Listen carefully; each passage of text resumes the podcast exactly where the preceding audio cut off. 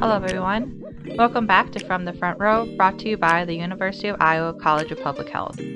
My name is Alex Murrah, and I am joined today by Alexis Clark. And if this is your first time with us, welcome. We are a student run podcast that talks about major issues in public health and how they are relevant to anyone, both in and out of the field of public health. Today we'll be chatting with Dr. Anthony Mielke, who is an assistant professor of marriage and family therapy at Mount Mercy University. As a marriage and family therapist, he has worked with individuals in a wide variety of settings, including in home mental health and family therapy services and outpatient settings. Dr. Mielke's academic work focuses on developing a systemic approach to masculinity studies by integrating existential and systemic theory. Additionally, he is developing an approach to promote therapist well being and facilitate meaningful client therapist relationships, and is the primary faculty member for the leadership track in the Mount Mercy PhD in Marriage and Family Therapy program. He completed his doctorate in marriage and family therapy at Argosy University, a master's from St. Mary's University of Minnesota, and a bachelor's in philosophy from the University of St. Thomas. Today he is here with us to discuss men's mental health. Welcome to the show, Dr. Mielke. Thank you. It's great to be here. So, to start us off, can you tell us a little bit about your path to becoming a professor in marriage and family therapy? Sure. So, after, so my undergraduate was in philosophy, and I was always really interested in particular around any class or topic that dealt with human relationships. It's maybe a natural inclination or something like that. I just was always really attracted to that and so in addition to the general classes and my philosophy classes i took i was able to take two psych classes. And i they were the first psych classes i had ever taken. The first one was general psych which i my mind was just blown. I was like oh because you know in philosophy you talk about we're talking in the clouds you know, all the time like and then all of a sudden it becomes real and practical and like real change is possible and, and real human relationships can be I don't know, addressed, pulled apart, changed. So general psych hooked me. And then I took psychology of, of marriage and family from the same professor at, at St. Thomas. And that was my first introduction to marriage and family therapy. And uh, I was just, again, completely sold. I absolutely loved it. But I didn't know that I could get a master's in that without having an undergrad in psychology. So fast forward, I graduated, I was engaged. I didn't really know what I was going to do. And my then fiance just kind of offhandedly said, Well, what if you were a family therapist? I was like, Oh gosh, that's a great idea. I love that. And then right after that, I ran into an old classmate of mine from undergrad who was studying marriage and family therapy at St. Mary's. And so I interviewed on the last day possible for that to start in the fall started and and as, as soon as i landed i knew i found my niche and so probably within my first few months of getting my master's, I was asking about a doctorate. And I'd always been passionate about education and, and, teaching. And so fairly early on, I, I kind of had my sights set on teaching. And after I finished my master's, my wife and I also had our first child. And we were we were saying no doctorate, definitely no doctorate. We barely made it through the masters. There's no way we can we can do this again. And then I got really depressed after my master's program was done. I was like, this is it. I have the same job. I got a tiny raise. Like I was just really restless. And I, I remember vividly sitting on my bed in our first apartment, holding my daughter. My wife was like, what is wrong? Like, you're depressed. What's going on? And I, I felt like I was admitting to her that I was having an affair or something. I was, I was like, I want my doctorate.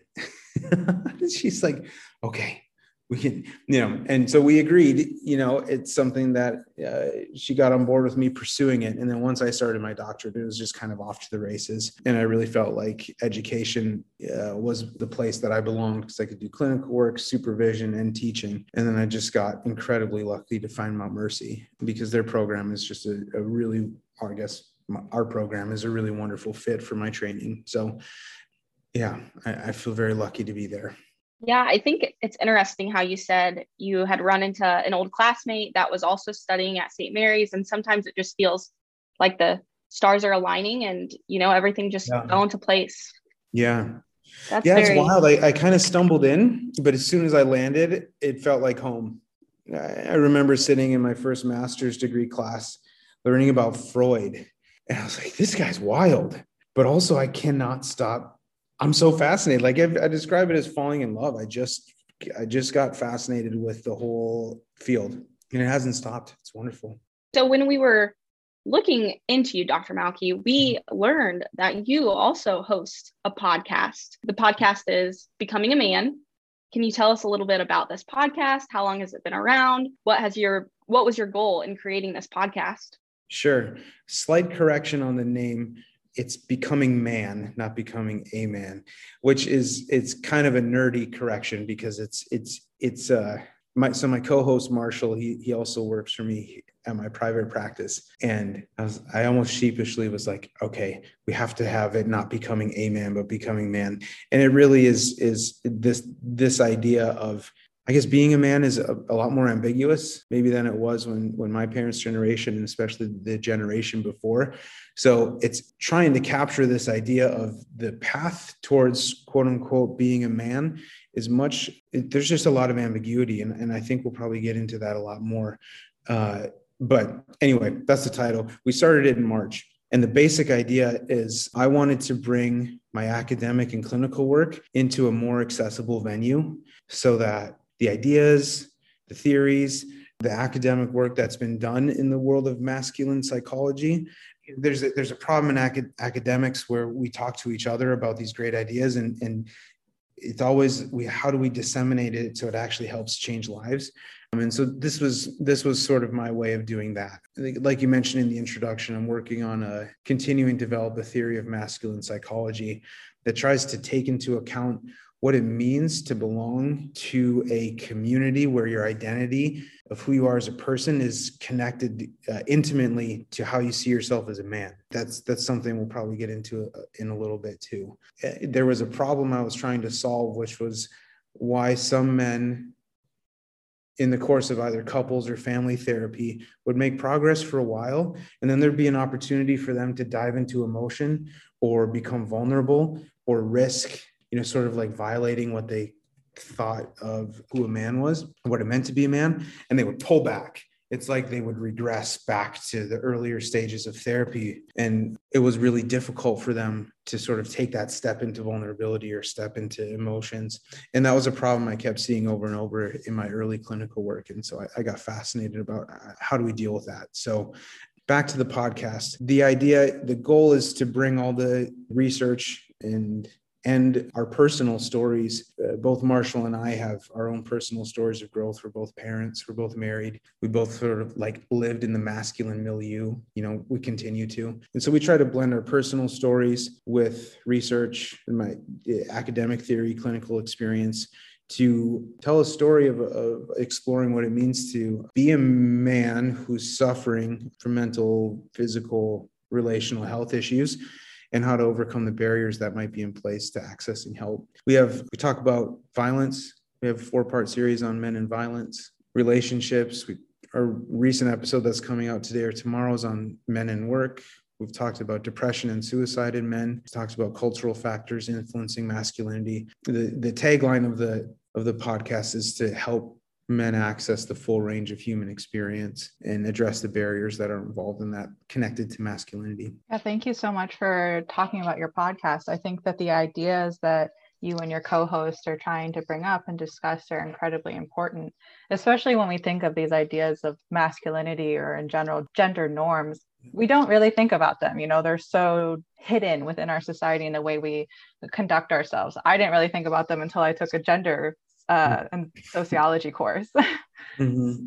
Kind of tying off of that, masculine norms and psychology or sociology, they're defined as the culturally grounded expectations for men's roles, behaviors, the way they interact in relationships and your expertise what is what effect do these norms have on men's mental health over time sure so there's two layers to that question the first the first one is you know us three are having a conversation where we essentially accept what the field accepts psycho- psychology and marriage and family therapy about the definition around cultural norms and gender and masculinity which is it's it's it's culturally created it's a social construct that then gets interpreted as objective truth and so this is what men do. But really if we look at it nested in a social context it's like well okay these are kind of arbitrary things. The discussion becomes much more difficult when we're talking to people, men or women, or or communities that see that as a threat, that see that as as wrong.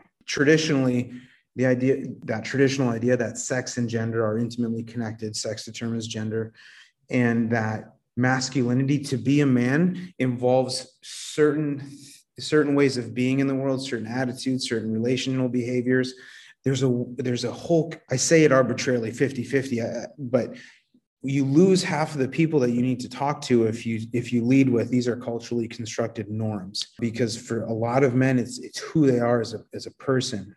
So i think one of the issues is we in the helping professions need to be aware that leading with that piece and treating these things as if they're socially constructed right off the bat before there's a relationship between the health provider whether it's physical health emotional health relational health there has to be that relationship first otherwise it'll feel like a threat. It's, you know I, I so often get couples in in in families and individual men in my in my practice where they're like uh, they feel like they're walking into a threatening situation because therapy itself represents some sort of challenge to how they see themselves as men.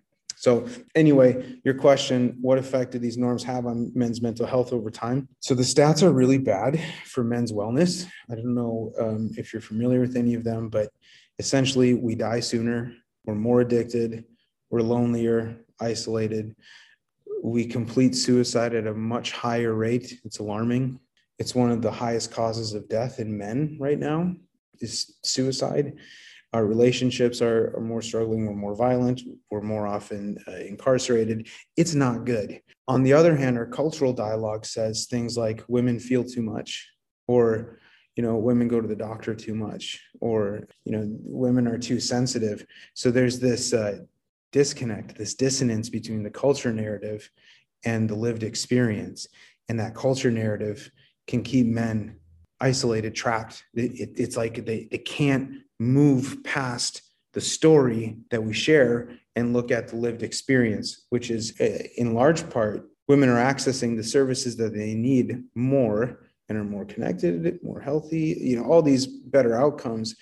But the, the standard norms can be oppressive to the to the men, or not oppressive, that's the wrong word, can be limiting to the men to like uh, it's very difficult to get over. The solution to that, by the way, is relationship. So we'll probably get into that earlier, but there's a lot, or later, but there's a lot of research that says if there's somebody, another guy who recommends a guy to therapy, they're much more likely to go. But the last thing before we move to the next question is that idea that the culture narrative of like women do this too much but the lived experience is that they're actually doing it enough in general terms. That's that that can be seen as evidence of you know this term patriarchy is is really thrown around quite a bit. But that's this these harmful norms are embedded in systems. And so even the system of healthcare or therapy and how we how we talk about it that's evidence of these norms being nested actually in a system not just in individuals. Uh, so that's a big idea but i wanted to make sure i mentioned that. So looking at the flip side of those cultural norms with sayings such as real men don't cry or man up that are related to those harmful stereotypes of masculinity how can we as future public health professionals in whatever capacity that may be or even just for the general public's knowledge. How can yeah. we help eliminate that stigma surrounding men's mental health care? Sure. The I'm, I'm really interested in the power of the meaning of words and how words used in certain contexts can mean different things. And the, the different meaning can bring a whole different experience to, to people depending on what it means in, the, in that context. I'm, I'm bringing that up because there's there were a series of studies done i think in 2017 in minnesota on men mental health in the military.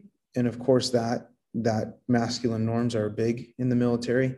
And there was one study that looked at group therapy for veterans who are, I think they're dealing with trauma like PTSD either from their service or just like abuse before their service like childhood. And what they found was that it was incredibly effective first of all. And second of all the the men in the group used the same language that they would have used outside of therapy but it meant something different.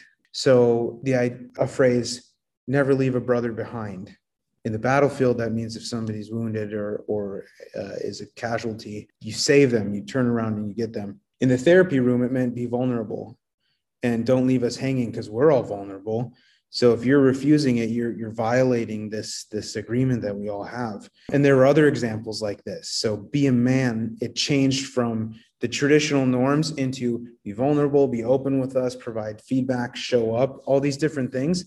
And so the names didn't change, but what the names of the norms didn't change, but what they meant changed. And I think that's really a, a really important point. And and and then the, of course the relationship, which social norms are created in relationship. Social norms don't exist unless we talk to each other about them and live them out. The, the solution is in relationships as well in that therapy group, these men had a relationship. And I've had this experience personally leading men's anger management and domestic violence prevention groups. The relationship opens the door. It's like, hey, it's okay. You're not going to be shut out. You're not going to be rejected if you do these things that are against the norms. I think the relationship is really key. And I have a long list. So I'm trying to go through it quickly. And another thing that, um, that can be really helpful. You were talking about, you know, future professionals. I always encourage my students and myself to be aware of whatever uh, experiences you have with men. There are particular types of men that are triggering to you or you know narratives in the area that you're working involving men it can be so easy for us to meet men with assumptions and stereotypes based on the based on the harmful men that we've known in our lives. I mean that's early on i had to notice and address my my strong urge in therapy when arrogant men were present to just like crush them. I wanted to break them down. And i doing my work in my own self-reflection is like it's very clear that i have arrogant men. There's a lot of pain there from from that. And so i was trying to play that out in the therapy room and it was limiting me. On the you know on the professional to individual level so a, a lot of social services communities and, and therapy there's there's the general stereotype like well the guy's not going to be involved anyway so we're not going to invest or he'll he'll be here for a little bit and then go or uh, the capacity for feeling isn't there. You know i'm thinking therapy now. So we're not even really going to try that much. We'll like just accept that story. And it's important to to really to believe that the capacity for healing and sort of like the full range of accessing services and the human experience is possible for the men we're working with. It might just take a while. Yeah i really i thought that um, point that you made about language early on was really mm. interesting i guess i'd never really heard of that i've always heard of those sayings in a very negative context yeah mm.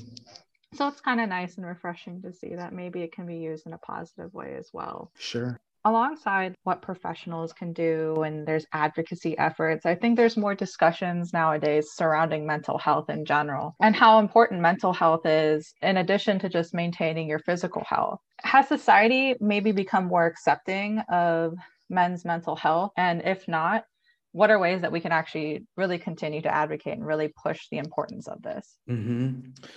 This this was a question we got from a listener early in our podcast and it made me think about it in a different way discussing it a few months ago. I think the dialogue is changing and I think the stigma is is going away if you will. Um, some athletes are being much more open. Male athletes are much more open about their mental health struggles. I think recently, Marshall, my co-host, told me um, Ken Griffey Jr came out recently. He was a he's kind of a legendary baseball player from when I was a kid. That he had either suicidal thoughts or even made an attempt early in his career. You know, and this guy is a legend, right? So anyway, and there's there's advertisements on some very uh, some very stereotypically masculine podcasts now, like BetterHelp is is advertising on the Joe Rogan podcast, which has sort of become the the uh, the the, the quintessential male gathering space online. So I think in a lot of ways there's there's uh, there is a changing dialogue. What I've noticed clinically is a lot of men want to change. They they're they're bought in. They're like, yes, I want to I want to break the stigma, but their habits of living and their family experience and their social experience has set up barriers that it's it's almost like these these this the stigma is like is embedded in us as men. And even if we are willing to change it intellectually, when you start doing the work, like we bump up against we we rub up against the way of being that we've been living um, up until that point. So it's changing. I think it's I think it's a difficult change. Uh, I think there's a lot of a lot more room to grow, but I, I also have hope in you know I'm a I'm a millennial and I like it, which is sometimes a controversial statement. Um, but I, in a lot of ways, I really love the the more holistic approach that a lot of millennials are taking for parenting. And I think we're hopefully raising a generation of, of boys that are trying to, boys that are, are more open to their uh, experiences outside of these traditional masculine norms. I, sorry, I'll say one more thing. It's controversial this to to to put a new way of being a man in in um, in contrast to quote unquote traditional masculinity, uh, because that still means so, much to so many men and to so many families. And so it's it's important to note that when I talk about it, I, I almost mean more the harmful impact of behaviors that are attributed to masculinity. Does that distinction make sense? Because it's an important one, and it's one that can be difficult to to to articulate. I go think with being it's 2021 and ever hopefully everyone is going towards a more accepting mindset. Can you provide any clarification on you know we keep using very some some people would think controversial terms using the word boy and man and men. Yeah. Do you, how do you offer an an inclusive space when providing these services especially since you do specialize in masculinity? And some people are dying to be more masculine where others you know are there's difficulty with that. How does that work? It, i really appreciate that question. It's always so clinically I, I always launch from the place of following the person's lead that i'm working with. And everybody has a story with these concepts that we're talking about man boy male uh, masculinity. And I'm much less interested in, oh, I'm actually not interested at all in pushing out a definition of male or masculinity. I am interested in, in human experience. There, there are aspects of a healthy human experience that therapy can help with. And as the client attributes meaning and labels to their version of that healthy human experience, I follow their lead. And so if terms like male, man, boy come into play, okay, what does that mean to you? Help me understand that. And that's, you know, I, I think one of the areas that I that I'm aware of that's a, a, blind spot for me that I continually address, but it's it's just it's the case is I'm a white male. I'm a physically able white male. Uh, Marshall and I have talked about that on the podcast. I'm very skilled at following all of the things that I'm supposed to do, quote unquote, according to the traditional male script. You know, was an athlete, didn't go to therapy till I was in my doctorate. You know, like there's a lot there. And so that's a it's a constant place of awareness to understand like this is my experience and I it's it's helpful in a lot of ways in the work, but it's also limiting. My answer to your question, Alexis, is a growth. I maybe wouldn't have answered that that way five, six, seven years ago because I just wouldn't have the language to talk about it. But that that's the most important piece.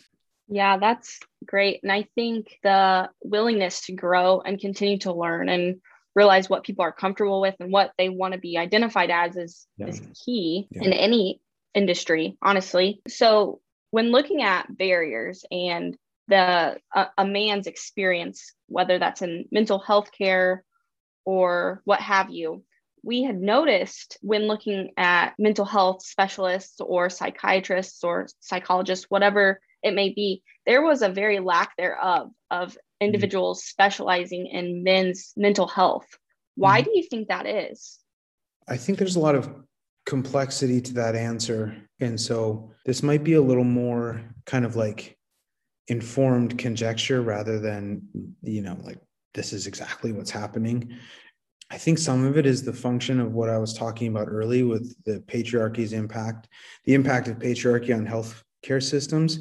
It's uh, there's a really interesting history of masculine psychology that kind of started in the 70s and really started blossoming in the 80s that tracked that that jumped onto this larger change trajectory in a lot of disciplines anthropology sociology you know informed by feminist theory that the male experience isn't the default human experience So even identifying masculinity as a specialty or men's psychology as a specialty is is uh, involves breaking away from this idea that the, the male way of being is the standard. So I actually think that's one of the things that's involved. I think I think another thing that might be involved is most often it's men male providers male mental health providers that are interested in working with men and there just aren't as many male mental health providers. And so i think that might be you know a, a built-in barrier to to that. It's not it's not taught very much in training programs and i i'm not i'm not i don't think that's on purpose. I think it's a specialty among many. And so you know, if you're interested in any sort of phenomenon, you can sort of find your place, but there's just not, there's like not a ton of focus on it in training programs. So yeah, it's just, it's just not, it's not spotlighted a ton. I think people bring in, you know, I came in with a passion to help men access more of, of the human experience and, and overcome these barriers. And so I sought it out, but I'd never heard of masculine psychology before I started looking. I think those might be some of the reasons.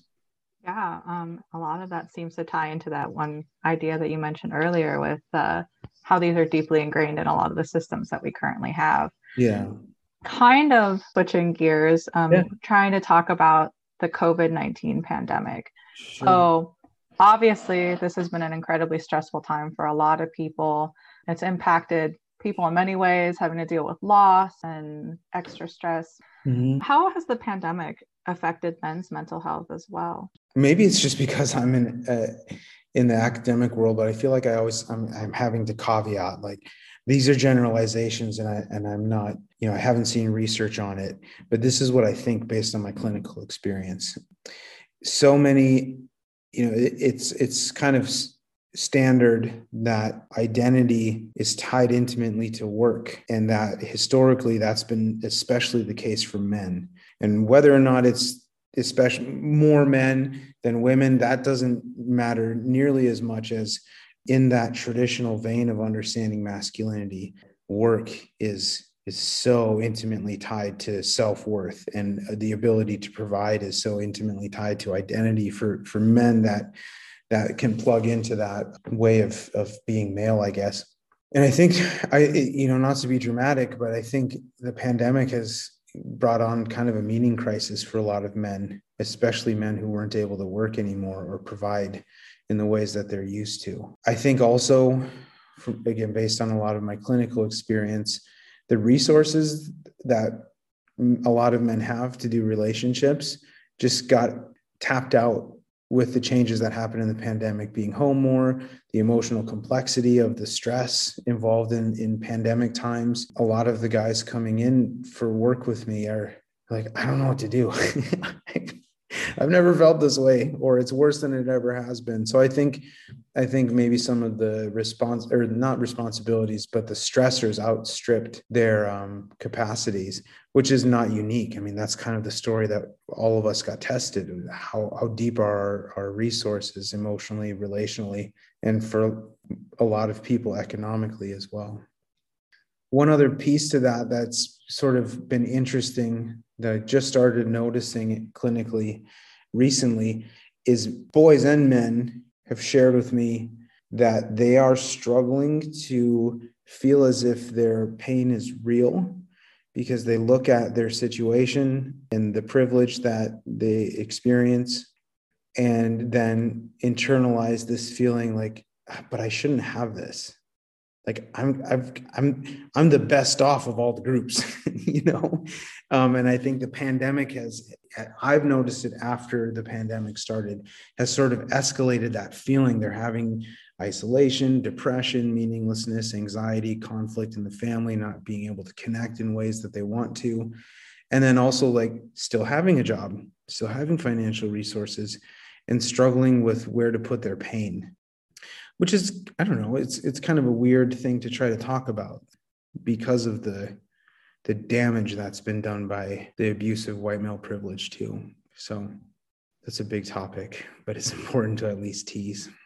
Building upon that with covid how yeah. did you and your practice deal with covid-19 And what does your practice look like moving forward as people are more likely to be vaccinated? And it seems like we're heading towards a more normal. So, in the therapy world, we have this term called countertransference, which is the idea that the therapist sees something in their life experience in the story of the client and will start to relate to the client as if they're relating to the person or experience that happened in their own life. So, you know, if you went through a divorce and I was going through a divorce at that same time, the risk of countertransference would be I might be bringing my let's say I'm going through a messy one.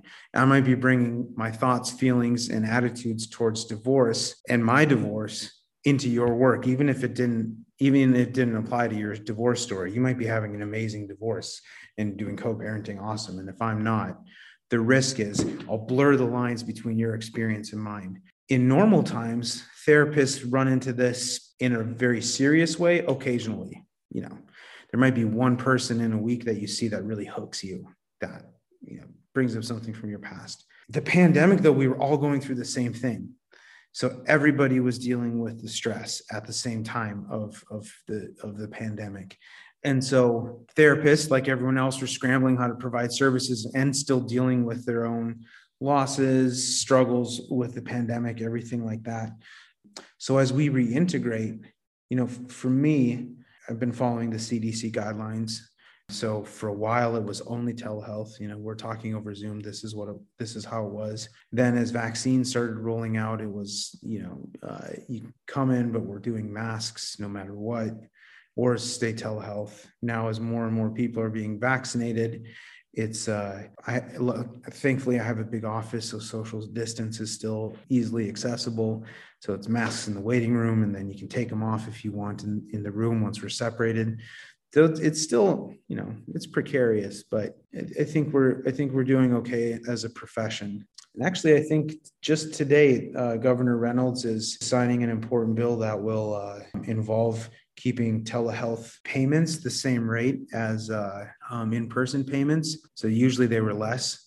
Um, and I think that's wonderful because that will ensure that mental health services can still be accessible to people that are still incredibly vulnerable to COVID-19 and, and the, might not be able to reintegrate.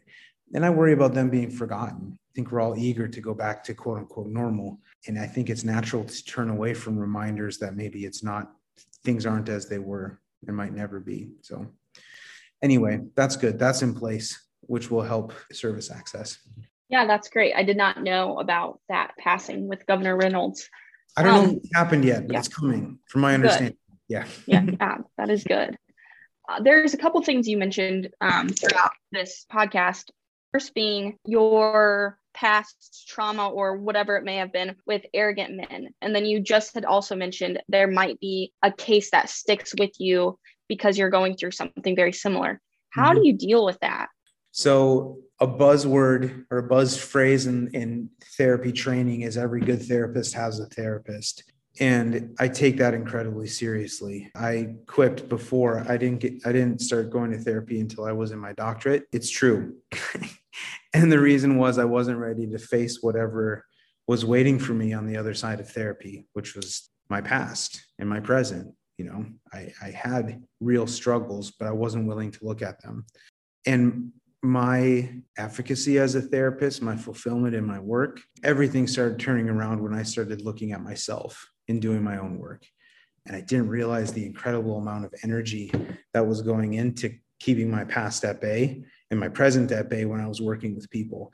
It was keeping me distant. And so when this there's two options I think that people do. Either they try to cut off their thoughts and feelings in the therapy room. You know, there's this we have to leave our feelings at the door, which is so impossible. can't do that. We can cut off from them and then they just stay there and then they seep out in weird ways. Or we can turn around and face whatever it is that comes up for us and, and integrate it you know? So it's not scary. It's we're doing our own work. That's the best way is to take care of yourself. And that's that's so cliche but it's so vital. And also there's supervision. You know we, we do super i supervise all my students so you, you're not alone I think isolation is is probably the the single most uh, damaging thing for what you're talking about. If you're isolated as a therapist, you're just sitting with your stuff. So having good colleagues, getting mentorship, essentially tending yourself um, in a way that can turn your difficult your struggles uh, your past pain your current pain into a point of empathy for clients you know if, if you, you're if you lost somebody from covid and i lost somebody from covid one option would be for me to either ignore your pain because mine is too much. Another could be for me to process my pain with you as my client which is completely unethical. Or a third is to access my experience as empathy and say i think i might know what that's like. And i can ask you questions do you feel powerless? And I don't even have to tell you that I've lost somebody to COVID. I can just draw from my experience and, and see if that fits with yours. I, I think I answered your question. Thank you so much for sharing your personal experiences. Sure. And um, I think it's so important. This I've heard a lot of times, a lot of people who get into any type of healthcare, like we want to help out people. Sometimes there's this feeling of like selflessness and I had a mentor tell me pretty early on, like, you have to take care of yourself to be able to take care of other people really well. So, to try and like finish this off, we always like to ask this question to our guests. But what is one thing that you thought you knew, but were later wrong about? That is okay. That's an awesome question, first of all. And it's so big. And so I I probably thought about this one the most. I was like, all right, what do I tell them about? It's relevant. I think because this is, I mean, it's happened a lot. But I think the one that's probably most relevant to what we're talking about today, sort of like the impact of mass traditional masculine norms and those sorts of things, is I had a deeply held belief that I could think my way into and out of anything. And I don't just mean problem solving, I mean like feelings. Really thought that if I just thought hard enough, what was making me sad wouldn't make me sad anymore. Or if what was making me angry if i could just think my way out of it it wouldn't i wouldn't be angry anymore and i would be okay. And that that wouldn't negatively affect me. Like that was such a deeply held way of being that i had that when i i, I kind of had to go through some pretty rough experiences to realize like that was a lie. That is not possible. We can't can't think our way out of feelings. And so i think that's maybe that's the best answer for what we're talking about today is is is coming to the realization that i can't think my way out of everything. There's this there's this super cute kids book called we're going on a bear hunt. Is my one of my have either of you heard of this book? It's a it's a really cute book of a dad taking his kids through an imaginary bear hunt. And they keep they keep like hitting barriers like a swamp and grass and and a, a, a, blizzard and the, the repeated line in the book is we can't go over it. We can't go under it. Oh no we have to go through it. You know it's, and there's i think there's a there's wisdom in that like can't think your way out of this stuff. Sometimes the only the only way to do it is to go through. There it is. Well thank you so much for that. That's a really nice way to kind of wrap it all up. Overall just thank you so much for the work that you've been doing. I think it's really interesting. It's very important and it's very much needed. And thank you so much for coming on this podcast with us today and chatting with us. Absolutely. I really appreciate the invitation. Thank you for having me. That's it for our episode this week. Big thanks to dr Mielke for coming on with us today. This episode was hosted by Alexis Clark and Alex Murrah. Written, edited, and produced by Alex Murrah. You can learn more about the University of Iowa College of Public Health on Facebook. Our podcast is available on Spotify, Apple Podcasts, and SoundCloud.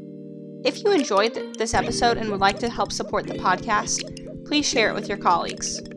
Our team can be reached at cph gradambassador at uiowa.edu. This episode was brought to you by the University of Iowa College of Public Health. Stay happy, stay healthy, and keep learning.